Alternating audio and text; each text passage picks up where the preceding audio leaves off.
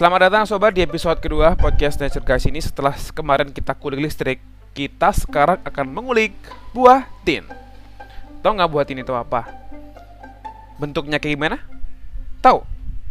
Yang tahu syukur Tapi kalau nggak tahu, Anda harus wajib cari di Google bagaimana bentuk buah tin biar kita bisa enak dengerin podcastnya. Stok-stok buruan. Cari dulu di Google. Uh, saya tunggu selama 5 detik. Tik. Oke, okay, let's come back. Nah, kalau belum pernah makan, rasanya buah tin itu manis, lembut, squishy dan legit. Bayangin dong aja ya, pengen gigit buahnya dan pengen segera beli. Nah, pohonnya itu sebenarnya udah banyak sih ditanam sama ibu-ibu urban di ya di perkotaan di suburbs juga banyak. Nah, kalau teman-teman lihat kalau orang itu punya taman, punya tanaman pendek yang daunnya kayak trisula, ukurannya kayak piring lidi warung penyetan, nah kemungkinan itu adalah pohon tin. Tapi kali ini kita akan gak jauh-jauh dari sejarahnya. Kenapa sih buatin bisa sampai ke tangan manusia dan sejak kapan sebenarnya buatin itu dikonsumsi manusia? Nah, sekarang mungkin teman-teman pada nggak tahu, tapi yang tahu syukur. Nah, buatin buatin itu udah dikonsumsi luas banget di seluruh dunia. Hampir setiap benua itu mengenal buatin dan mengkonsumsi buatin.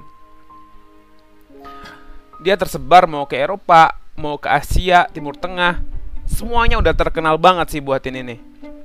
Dimakan segar juga bisa, dibuat pie juga bisa, dibuat bubur juga bisa, dibuat selai bisa, dan masih banyak banget produk-produk buatin yang teman-teman gak kebayang.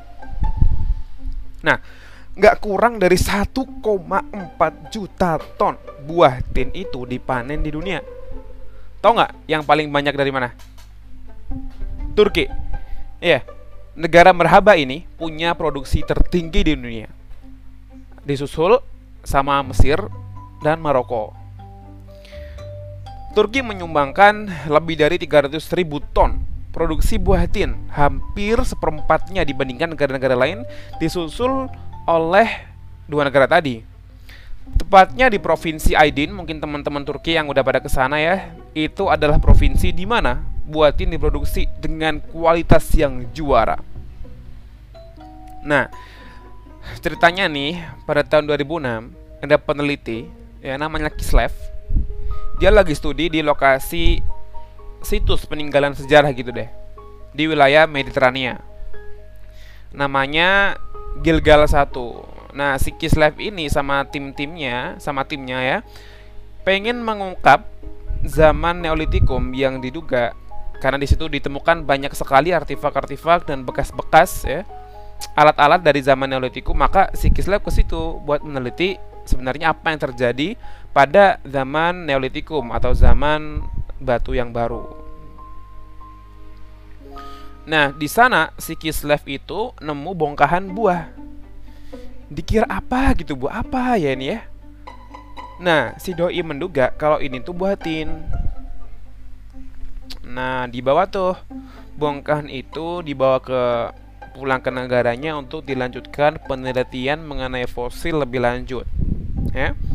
Usut punya usut, setelah keluar masuk lab si bongkahan ini, si Kislev kaget kalau itu adalah buah tin beneran cuy yang memfosil sejak 12.000 milenial lalu. Nah, kalau nggak tahu milenial silahkan cek di Google.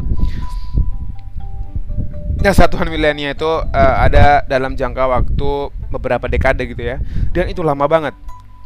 Nah, hasil yang ditemukan oleh Kislev ini mematahkan teori Morton pada tahun 1987 yang nemu juga bongkahan buatin tapi dia hanya menduga kalau buatin itu 5000 tahun sebelum Masehi pertama dikonsumsinya tapi si Kislev nemunya adalah 12.000 milenial itu jauh banget Nah, temuan si Kislev ini menobatkan buatin sebagai buah yang paling awal dibudidayakan manusia saat itu. Tentunya manusia purba. Dulu kita nggak kenal, nggak bisa milih ya pohon yang manis mana, pohon yang nggak kayak sekarang kita bisa milih. Kita ada rekomendasi tukang buah macam-macam dulu nggak ada, boro-boro. Nah, dulu ternyata uh, by chance manusia itu menemukan ada buah tin. gitu ya ceritanya buah tin dimakan kok juga sebenarnya enak enggak nggak enak juga enggak enak kala itu ya waktu itu karena masih liar belum ada tindakan budidaya ternyata buah itu selain bisa dimakan juga pembiakannya gampang. Cuma dipotong batangnya ditancepin ke tanah udah tumbuh. Nah makanya orang-orang mulai membudidayakan buah tin sejak saat itu. Diduga dari Mediterania, tempat ditemukannya si buah tin ini, buah tin itu dibawa melalui perdagangan ya, melewati Inggris, kemudian lanjut ke China, dan dari Cina menyebar ke seluruh dunia. Sampai sekarang buah tin punya 29 varietas. Walaupun jumlah varietasnya masih kalah sama mangga yang dikit sampai ratusan bahkan lebih ya. Tapi ini ukuran buah tin hebat banget loh. Yang dicari buah tin itu varietasnya itu dari buah yang gede, manis, seger, dan tahan segala penyakit tahan. Bagi yang punya pohon tin, memang rawatnya ya susah-susah gampang. Kadang kena jamur putih-putih di bagian buahnya, kadang nggak bisa matang, nggak bisa gede, kadang daunnya cepet kuning walaupun kita udah siram pupuk tiap hari. Nah buah tin itu sangat sensitif. Kalau beda kelembapan sedikit aja, itu jadi bantet si pohonnya. Nah, kemudian kalau ditinggalkan tanpa pengawasan dan perawatan, si pontin ini rentan untuk terkena penyakit dan jamur, juga serangganya. Nah, jamur biasanya namanya adalah uh, jamur endoepsis ya, yang disebabkan oleh jamur fusarium itu bisa membuat buahnya sering atau mengecil jadi sekitar 30% atau 50% dari ukuran aslinya. Ada juga virus yang bisa menyerang buah tin ini namanya adalah penyakit mosaik buah tin. Menyebabkan daunnya itu warnanya kuning, bentol-bentol kuning, pohonnya kerdil dan buahnya rontok, cepet rontok sebelum gede. Nah, Semoga informasi buatin itu bisa menemani uh, pagi atau siang atau malam teman-teman dengerin podcast ini dan semoga nambah ilmu. Kritik saran sangat ditunggu dan sekian podcast ini semoga bisa lanjut dengan konten-konten yang singkat dan menarik perhatian teman-teman semua. Bye bye.